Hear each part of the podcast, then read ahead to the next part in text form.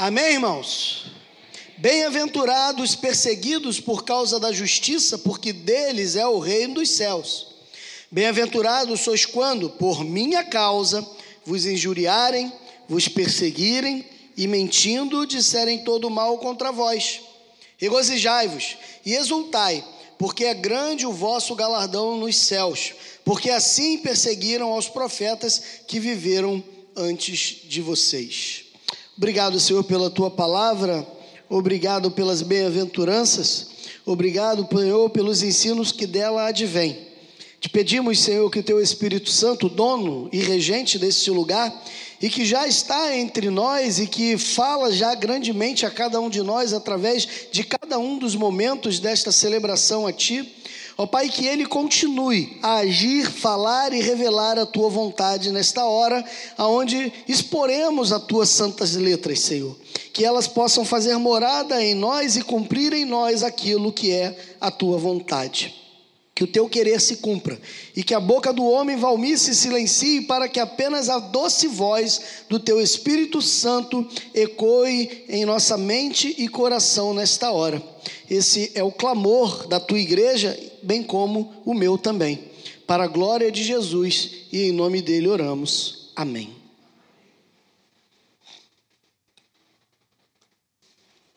Começar pedindo perdão, porque eu falei que eram dois versículos, mas na verdade são três, né? É o verso 10, o 11 e o 12 também, que é o complemento do 11. Irmãos, é, o texto que lemos aqui, ele faz parte de um dos mais belos sermões, um dos mais belos discursos da história humana.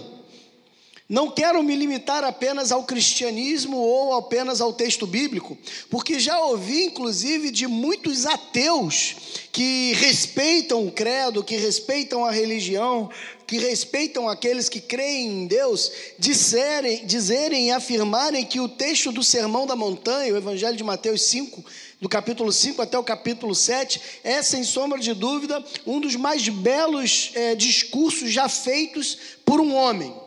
Nesse caso, nosso Senhor Jesus. E especialmente as bem-aventuranças, que são esses primeiros versículos do Sermão do Monte, do Sermão da Montanha, eles vão expressar toda a beleza desse discurso.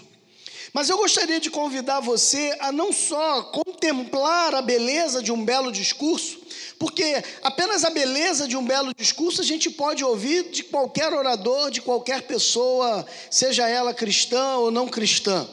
Um belo discurso pode ser proferido, mas um discurso inspirado pelo Espírito Santo e que traz a revelação de nosso Senhor Jesus Cristo, que traz a revelação do lar celestial e das verdades espirituais aqui elencadas, somente o Filho de Deus poderia proclamar.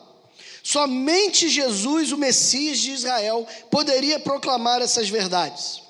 E eu vou ler com você, eu quero que você entenda que o texto que refletiremos é o verso 10, 11 e 12, mas eu gostaria de ler com os irmãos todas as bem-aventuranças, porque elas culminam nos versos finais. Bem-aventurados, e eu quero falar, explicar para você o que é um bem-aventurado. Um bem-aventurado, nas traduções mais modernas da sua Bíblia, talvez, se você tiver aí a Bíblia na linguagem de hoje, por exemplo, vai estar traduzido por bem-aventurado como feliz. Só que traduzir bem-aventurado por feliz é um reducionismo do que a palavra bem-aventurado de fato quer dizer. Porque bem-aventurado é algo que transcende a perspectiva da felicidade. Porque o ser humano, ele diz que para ser feliz existem alguns elementos que ele precisa ter. E cada um vai ter os seus elementos. Ah, eu para ser feliz, eu preciso ser uma pessoa que eu me sinta realizada profissionalmente. Ah, eu para ser feliz, eu preciso ser realizado na maternidade ou na paternidade. Ah, eu para ser feliz, eu preciso viajar o mundo. Ou seja, você vai ter elementos humanos que trazem no seu bojo, segundo a perspectiva de quem diz, essa tal felicidade. O autor aqui, Mateus, inspirado pelo Espírito Santo, relata as palavras de Jesus sobre o que de fato é ser feliz. Que a bem-aventurança não é apenas ser feliz, mas é algo que vai além da felicidade. Bem-aventurado na boca do hebreu não é apenas um homem que é feliz pelas circunstâncias da vida. Bem-aventurado é um homem plenamente realizado porque encontrou satisfação em Deus e não nas vicissitudes da vida. Então, o bem-aventurado, ele não precisa se realizar no casamento, na maternidade, na paternidade, ele não precisa ser bem-sucedido nos seus negócios, realizado profissionalmente, ele não precisa viajar o mundo inteiro para ele ser feliz, ele só precisa de um elemento para ser feliz: Deus. Isso é o bem-aventurado. Então, você que está me ouvindo, só tornar-se-á um bem-aventurado no momento em que Deus for suficiente para a sua felicidade. Se você hoje perdesse a sua família, se você perdesse os seus filhos, se você perdesse o seu emprego, se você fosse lançado à sarjeta e vivesse talvez de maneira penuriosa, você continuaria a ser feliz? Povo homem, não sei. Então você ainda não alcançou a bem-aventurança. Bem-aventurados são os humildes de espírito, porque deles é o reino dos céus. Bem-aventurados os que choram, porque serão consolados. Bem-aventurados os mansos, porque herdarão a terra. Bem-aventurados os que têm fome e sede de justiça, porque serão fartos. Bem-aventurados os misericordiosos, porque alcançarão misericórdia. Bem-aventurados os limpos de coração, porque verão a Deus. Bem-aventurados os pacificadores, porque serão chamados filhos de Deus. Bem-aventurados os perseguidos por causa da justiça, porque deles é o reino dos céus.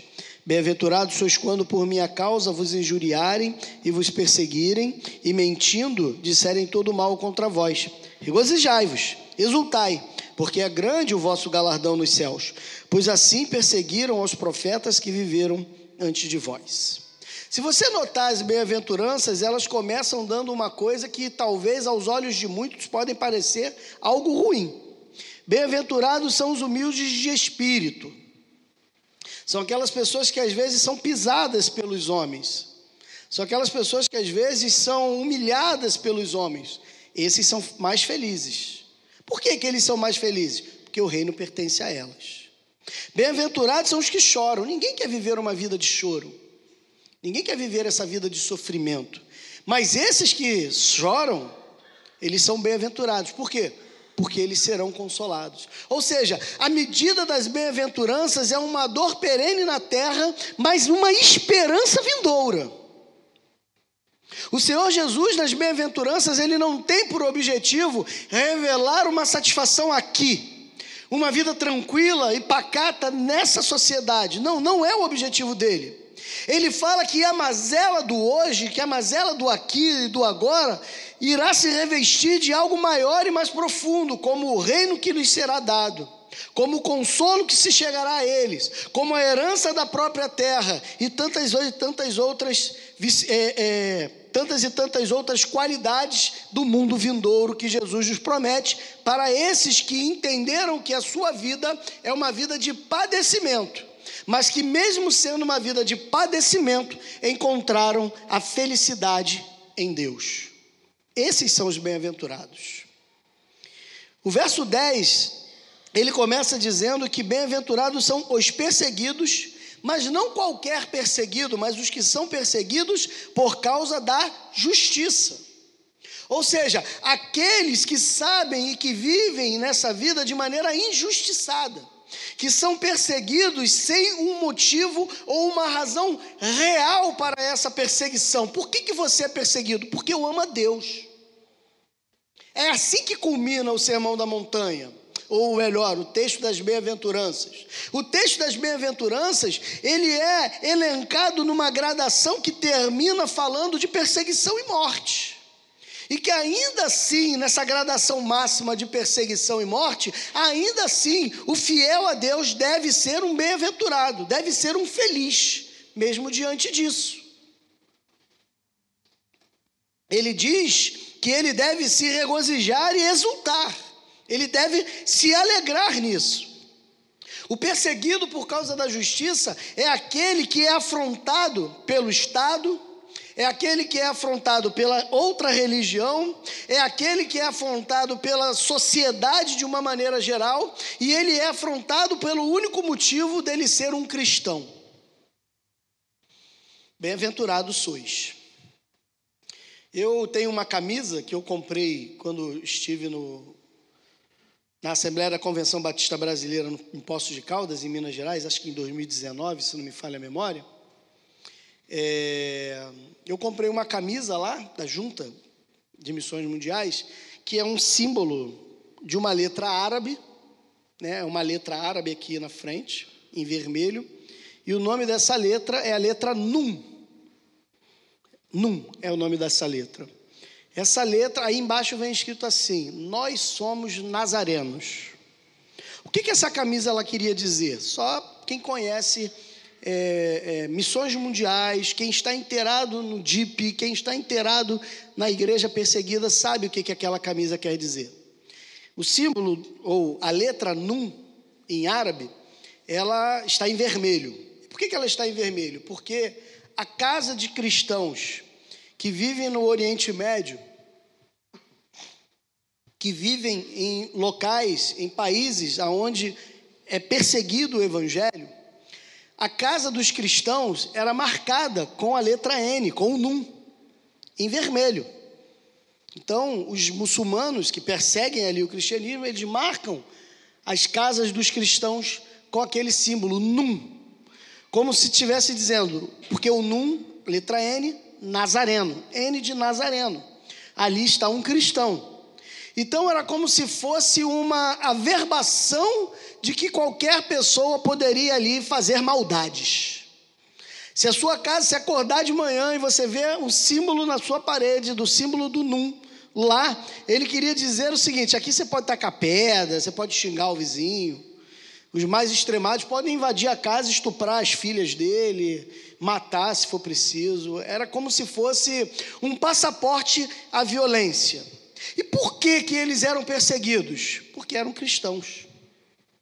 Eles não eram pessoas, ou não são pessoas que fazem mal à sociedade. Eles não matam, eles não roubam, eles não estupram, eles não se insuflam contra a sociedade ou contra o governo estabelecido, eles são fiéis pagadores, de impostos, eles procuram viver uma vida moralmente e eticamente coerente e correta, cumpridores das leis civis é, e penais do país onde está residente, mas ainda assim, como modelo de cidadão, são perseguidos. É por isso que Jesus diz que eles são bem-aventurados. Porque o resultado de tamanha perseguição é que o reino de Deus pertence a eles. O reino dos céus, a primazia do reino, pertence a essas pessoas. Que isso, vamos? É exagero? Não. Quando folhamos o livro do Apocalipse, nós vamos ver o apóstolo João, parece que averbando, asseverando as palavras do evangelista Mateus quando ele diz que diante do trono do Senhor tinha um incontável número de pessoas, mártires, que foram mortos por causa do nome de Jesus. O texto é enfático em dizer que eles foram mortos por causa do nome de Jesus, por fidelidade ao Filho de Deus, eles foram mortos e estão diante do altar do Senhor e clamam: Até quando, Senhor? É a expressão daqueles mártires. Até quando? Tu não irá exercer justiça, tu não irá vingar o sangue dos teus filhos, os mártires. Ou seja, eles já gozavam da presença de Deus diante do altar, me parece, o texto apocalíptico me parece que eles são os primeiros da fila. Você imagina você chegando no céu, naquele grande dia e todo mundo entrando junto ali, não sei como é que vai ser, né? Vai ser uma coisa bonita demais. E aí você imagina o seguinte: todo mundo vai correr querendo pegar o primeiro lugar, né? Todo mundo vai querer sentar pertinho ali. Estou brincando, figura de linguagem, por favor, tá, irmãos? As pessoas vão querer ficar ali o mais próximo possível do Senhor. Então vão procurar os primeiros bancos. Não é igual aqui que a gente foge de perto do pastor, não. Né? A gente senta mais para trás para não ficar perto do pastor. Os bancos da frente sempre estão vazios. Pode notar. Lá não, vai todo mundo querer sentar perto do, do Senhor. Todo mundo querendo ficar próximo ao Senhor. Aí quando você chegar, você pode ter corrido mais que todo mundo. Vai estar uma plaquinha escrita aqui, reservado aos mártires. É assim que eu imagino na minha loucura aqui, na minha cabeça de Bob, né? Os mártires serão os primeiros, porque o reino de Deus pertence a eles. Eles têm a primazia, porque eles entenderam o valor do sangue, do sofrimento. O autor aos Hebreus ele diz que nós não sabemos ainda isso, porque nós não derramamos o sangue na luta contra o pecado. Ou seja, a perseguição, ela não se intensificou a um ponto tal da minha vida, da sua vida estar em risco. Você não corre risco no Brasil porque você é um cristão. E é um reducionismo e até um insulto. Aqueles que, ses, que são perseguidos em 50 países no mínimo, como dito aqui pela Thaís, porque a escala é dos 50 mais, não é dos únicos 50 é dos 50 mais. Existem mais países que perseguem, não tanto quanto esses 50, mas perseguem. E é um insulto você achar que no Brasil nós temos perseguição por causa de ideologias, por causa de política de isso ou daquilo. É quase uma piada de mau gosto, é um humor negro achar isso. Eu convidaria você a passar um final de semana lá na Argélia, a passar um final de semana lá na Eritreia, na Somália, um final de semana no Iraque, no Afeganistão, no Paquistão, na Síria, na Coreia do Norte, na China. Eu convidaria você que acha que é perseguido por qualquer coisa aqui no Brasil a passar apenas um final de semana num país desse e ver se você poderia é, transitar no domingo, oito e meia da manhã, como transitamos, assim, ó, com uma Bíblia na mão. Eu convido você a fazer isso. Eu tenho um amigo que fez seminário comigo. Na verdade, ele fez seminário com o pastor Roberto, que pregou aqui na quarta-feira. É, eu fui meio contemporâneo, mas tivemos pouquíssimas matérias junto. Pastor Adriano, não é o Adriano, meu amigo, que está sempre aqui pregando. É outro Adriano que já esteve aqui uma vez há muitos anos atrás, uns sete, seis anos atrás. Pastor Adriano, ele é missionário voluntário na Jordânia. E eu recebo e-mails dele com nomes trocados, com palavras embaralhadas, porque eles são rastreados, inclusive nas suas correspondências. Então, quando ele envia um e-mail e ele fala e ele precisa falar Deus, ele não pode escrever Deus, ele tem que botar algum código lá que me faça entender que é Deus. Quando ele pede oração, ele não pode escrever oração, ele tem que botar um código para que eu entenda o que, que é que ele está precisando ali de oração. Uma vez ele me mandou um vídeo onde ele estava cortando o cabelo. Enquanto ele cortava o cabelo, né, estava lá passando a máquina, os, os homens que cortavam o cabelo dele estavam com um fuzil trançado nas costas cortando o cabelo e, e o Alcorão sendo recitado por trás. E aí ele falou para mim, ele falou, Valmir, se esses homens apenas desconfiarem, eles não precisam nem ter certeza. Se eles apenas desconfiarem que eu sou um cristão, a navalha da cabeça vai para o pescoço. A valha da cabeça vai para o pescoço. Então, você falar que você é perseguido no Brasil por causa de uma ideologia política, que ainda que ela seja, talvez, aos seus olhos, de alguma maneira ofensiva às suas crenças religiosas, é uma piada de mau gosto. Não faça isso com quem sofre de verdade. Não diga isso, por favor. Pelo menos não perde mim, para você não causar a ira do seu pastor. O verso 11 diz que também são bem-aventurados, ou são bem-aventurados, aqueles que por minha causa, por causa do Senhor. E isso é um problema que eu vejo intenso que existe em muitos cristãos. Porque a gente às vezes pinta e borda, porque a gente acha que por ser cristão a gente pode tudo e o outro não pode nada. A gente é um mau vizinho, é um mau colega de trabalho, é um mau parente. Quando você às vezes entra no local e fala, hum, lá vem fulano de tal. As pessoas torcem o nariz, saem uma de cada vez para te deixar sozinho ali, porque ninguém suporta você. Aí você fala que você é perseguido. Não, você é chato. Você não é perseguido por causa de Jesus, você é perseguido porque você é chato. Você é perseguido não é por causa de Jesus, você é perseguido porque você é inconveniente. Você é perseguido porque você persegue. Você é perseguido porque você fala demais, você é perseguido porque é fofoqueiro. Você não tem galardão no reino por isso. Pelo contrário, você vai ter que se explicar diante do rei. Por que, que as pessoas se afastavam de você? Por que, que as pessoas perseguiam? A pessoa perde o emprego e fala: Não, eu fui mandado embora porque eu sou crente. Será? Será? Eu acho que você pode ter sido mandado embora porque é evangélico, porque é chato na palavra, porque persegue, porque discrimina as pessoas né? Porque segrega outras por conta de opção sexual, por conta de religião. Já viu crente falando de pessoas que é, é, pertencem ao, ao, à religião africana? Afro-brasileira, umbanda, candomblé, macumba, essas coisas. Já viu como é que o cristão se refere de maneira pejorativa, depreciativa? diminuindo a fé ou a religião daquela pessoa, somos nós. Aí fala, ah, é perseguido porque não, está perseguido porque você é preconceituoso. Você é perseguido porque senta o candomblessista do seu lado com, seus, com a sua indumentária você fica. Repreendido, em nome de Jesus. É por isso que é perseguido. É por isso. Não é por amor a Jesus. Não é por ser fiel a Jesus. É porque você é preconceituoso. Porque o católico senta e não tem problema. O ateu senta, não tem problema. Mas sentou uma pessoa do culto afro, aí, meu irmão, o cara está cheio de demônio. E talvez quem esteja seja você. Então a gente precisa refletir um pouco do porquê sou perseguido.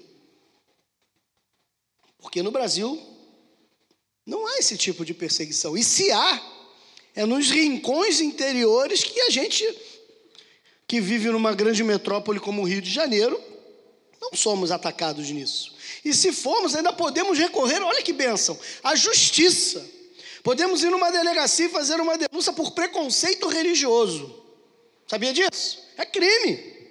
Inclusive, é, é, os maiores afrontados por preconceito religioso não é evangélico, são os cultos afro. Os cultos de matriz africana. Esses ganham disparadamente por preconceito, porque sofre, sofrem preconceito. E não porque são preconceituosos, mas porque sofrem preconceito. Então, assim, irmãos, a gente precisa parar para refletir na nossa conduta. Porque o Jesus a qual sirvo, ele me apresenta um evangelho totalmente diferente desse. Quando Jesus fala no sermão, no verso 11, que bem-aventurado sois quando, por minha causa, não engloba essas causas que aqui elenquei.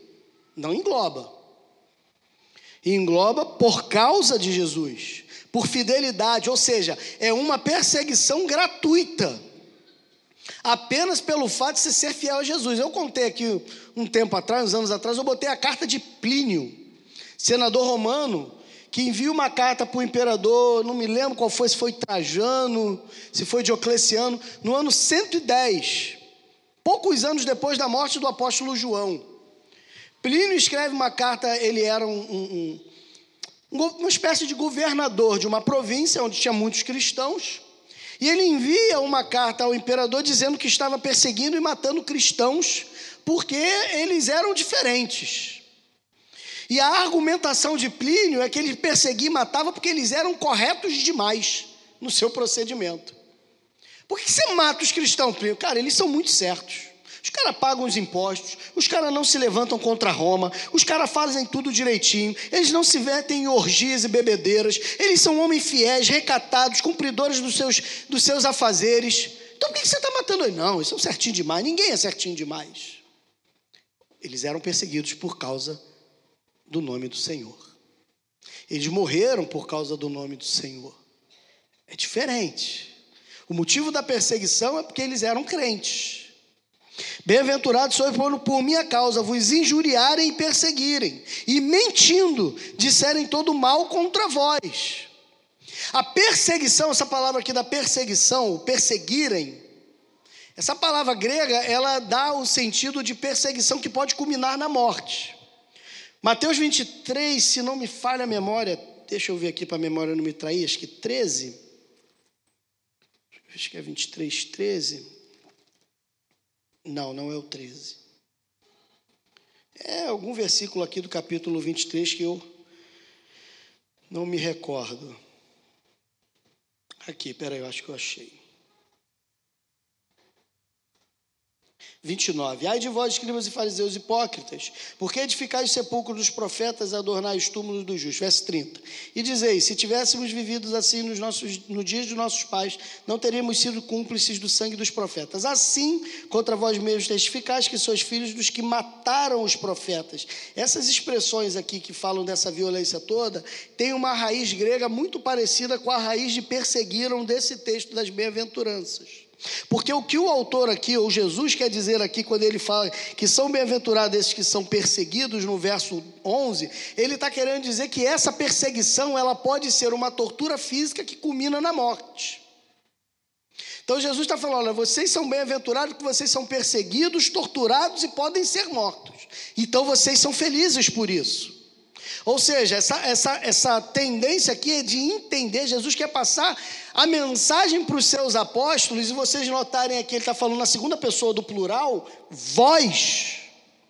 Ele está falando na segunda pessoa do plural aqui, vós, vocês que estão me ouvindo, meus apóstolos, meus discípulos, você, multidão que está sentado aqui sobre essa relva, ouvindo esse sermão, você que está sentado nos bancos da primeira igreja de Batia Pilar, você precisa entender que vocês podem ser perseguidos, torturados e mortos por amor do meu nome. É isso que ele está dizendo. Na verdade, ele está afirmando que seriam para aquele povo que estava ouvindo. Vocês serão. O apóstolo Paulo diz isso também, né? Que aqueles que são fiéis aqui padecerão perseguição. Não é uma possibilidade, é uma afirmativa.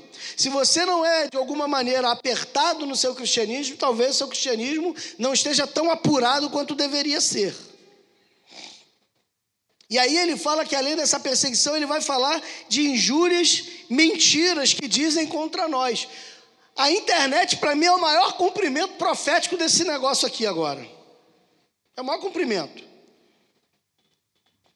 Mas você imagina você acordando amanhã de manhã, segunda-feira, e chega no seu WhatsApp um, um, uma mensagem, um, uma notícia vinculada aí no, no, num site desse qualquer, seja ele de uma agência é, de informações oficiais como Globo, Record, UOL, essas coisas, ou mesmo por um site de fofocas, não importa, dizendo assim: Pastor Batista de Pilares é encontrado, é pego, é processado por pedofilia. A última coisa que a maioria de vocês vão procurar saber é a verdade. A maioria vai crer no que ouviu, no que leu. Porque a gente já faz isso. Quantas vezes, quantas vezes, quantas vezes. Agora parou porque eu acho que eu fui tanto quanto grosseiro com muitos, e aí eles pararam. Me mandam mensagens dizendo: Ó, oh, tá vendo aí, ó, oh, o comunismo vai tomar o Brasil, e sabe, não sei o quê, os gays, agora foi aprovada uma lei, e tudo mentira. E a gente vincula como verdade absoluta. E a gente vincula como verdade absoluta. Então, assim, a gente não quer saber. E aí, sabe o que, vai, sabe o que acontece? Eu vou ser achincalhado, achovalhado, apedrejado, expulso a paus e pedras da igreja. Talvez perca a minha família, eu creio que não, porque a minha mulher confia em mim. Mas as coisas vão acontecer, a minha vida vai dar uma viravolta daqui a cinco anos, um ano, dez anos, dez meses, não importa o tempo. Eu provei que era tudo mentira e calúnia. E daí? Já era. Ninguém mais lembra nem da história, já passou. A internet tem esse poder. É, conta hoje, daqui a uma semana ninguém mais lembra do que aconteceu. E o teu nome já foi lançado na lama e dane-se. É por isso que a palavra de Deus vai dizer lá, Paulo né, vai dizer para Timóteo: não aceite denúncia contra o presbítero, senão pelo testemunho de duas ou três pessoas. Não aceite. Uma pessoa chegou e falou, nem ouça mas a gente ouve, porque a gente gosta disso. Então a injúria aqui está dizendo, a questão do, desse injuriarem e mentirem, dizendo todo mal contra vós, é a perseguição da sua vida moral, da sua vida ética. É uma perseguição não física, não é uma violência física, é uma violência é, na sua integridade. E a internet acaba com a integridade de qualquer um assim, ó num simples sopro, ela acaba com a integridade. Porque mesmo que você consiga provar alguma coisa lá na frente, alguns já ainda vão dizer assim: hum, sei não, é ruim. Sempre achei que ele era realmente isso. É assim que a gente age, é assim que a gente pensa, infelizmente. Nós precisamos aprender a orar por aqueles que de fato vivem uma perseguição verdadeira e real. Os cristãos do século 2, 3 e 4, início do 4, eles eram acusados de comerem crianças durante a ceia do Senhor. A ceia não era algo aberto como nós temos hoje. Em dia de ceia, a igreja se fechava, porque só poderia participar daquele momento as pessoas que fossem de fato cristãs. Quem não era cristão não poderia ver esse momento de celebração da ceia. Então as portas eram fechadas, eles ficavam do lado de fora, ninguém podia ser recebido na igreja no dia da ceia do Senhor. Então, como era uma coisa secreta, começava a se levantar um montão de injúrias, maledicências, calúnias, fofoca, e aí diziam que eles faziam festas de orgias, diziam que eles comiam crianças. Muitos cristãos morreram no Coliseu, muitos cristãos é, foram queimados vivos como tochas humanas por causa dessas mentiras. Por que, que ele está morrendo? Porque ele faz infanticídio, ele mata bebê, ele mata criança. Por que está morrendo? Porque estão fazendo urgia, isso é contra a lei romana. Então é por isso que eles estão morrendo. Tudo por causa de injúria. E aí o, o, o, Senhor Jesus ele vai dizer que ainda assim, diante dessas injúrias e perseguições e mentiras, regozijai-vos e exultai. Irmão, parece uma piada cósmica Jesus dizer isso. Você está dizendo então que eu serei perseguido, que eu serei torturado, que eu posso culminar com a morte, que vão falar mal de mim, que vão me achovalhar pela sociedade afora e eu preciso regozijar, eu preciso me alegrar, eu preciso ficar festivo dentro de mim? É, é isso que eu estou dizendo. Por quê, Senhor? Porque é grande o vosso galardão dos céus. Ou seja, Jesus diz aqui que não é apenas o céu que lhe será dado, é um galardão maior que será recebido. Há uma potencialização do presente.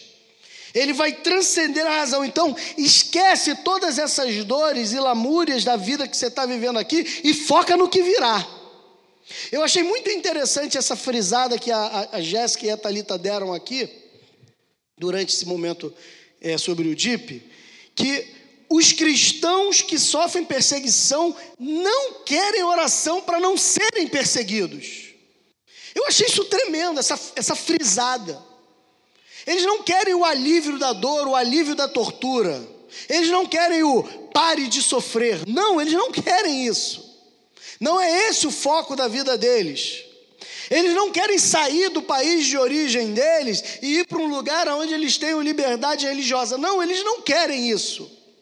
Eles querem apenas que nós oremos para que eles sejam fiéis para que no momento que estiverem arrancando a unha dele com um alicate, que estiverem retalhando o corpo dele com uma navalha, que estiverem chicoteando, queimando a sola dos pés e tantas e tantas outras maldades que os homens fazem, quando estiverem fazendo isso, eu quero que vocês olhem para que eu não negue o nome de Jesus.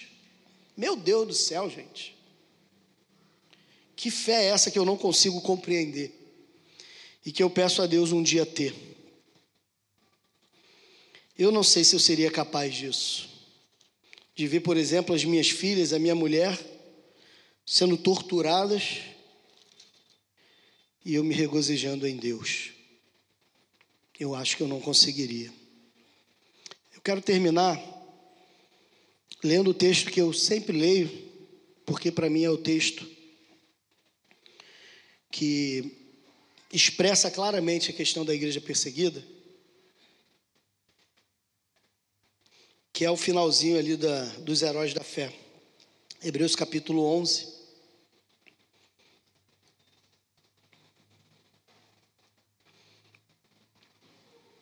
A partir do verso 32.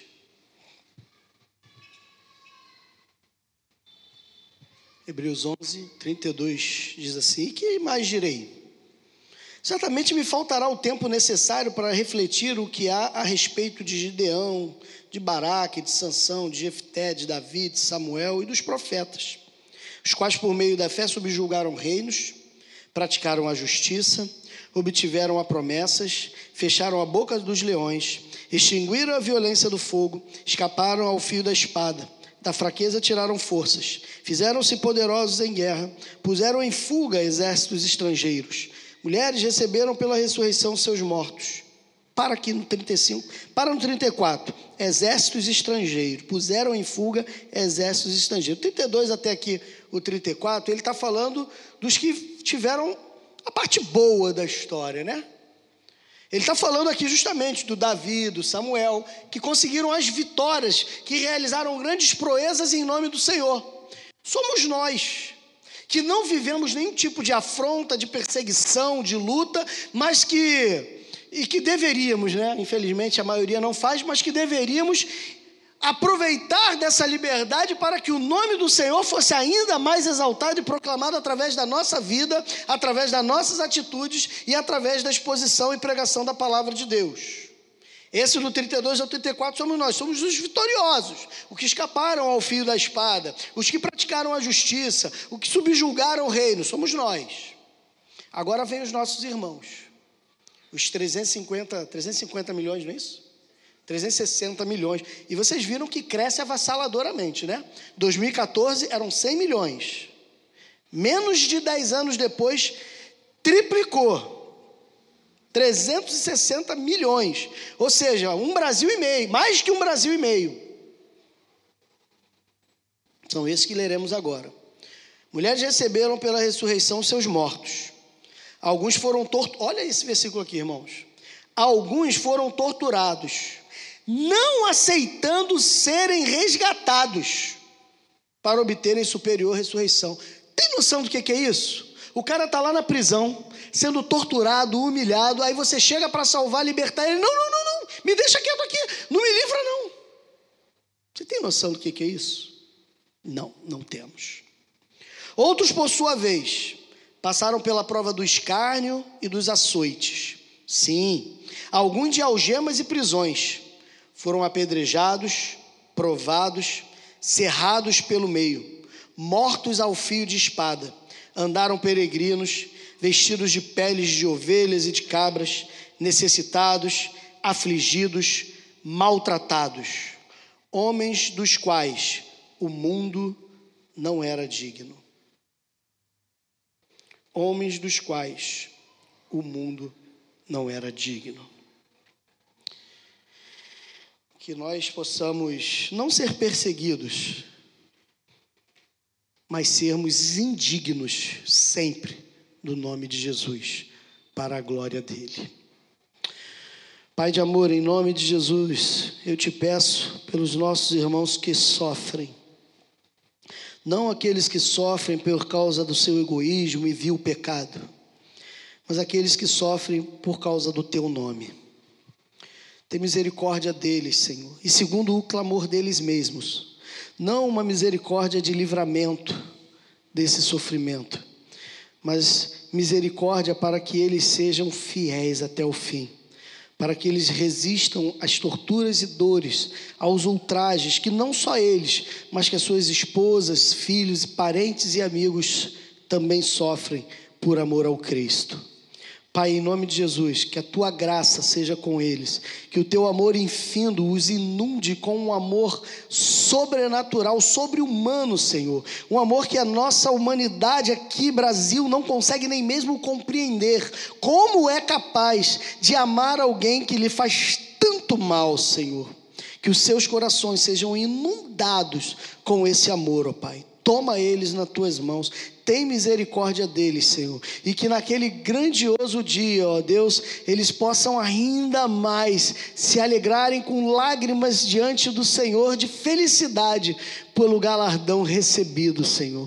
E que nós, como igreja dos bastidores, possamos de todas as maneiras sustentá-los financeiramente, mas também espiritualmente, através das nossas orações, Senhor. Obrigado pelo privilégio que nós temos de poder orar por esses irmãos pelo privilégio que nós temos de poder ofertar e contribuir para os nossos irmãos. Muito obrigado, Senhor, porque eles são nossos irmãos. Muito obrigado, Pai. Nós rendemos graças a Ti e te louvamos, em nome de Jesus e para a glória de Jesus. Amém e amém. Bom dia a todos, um bom almoço, em nome de Jesus.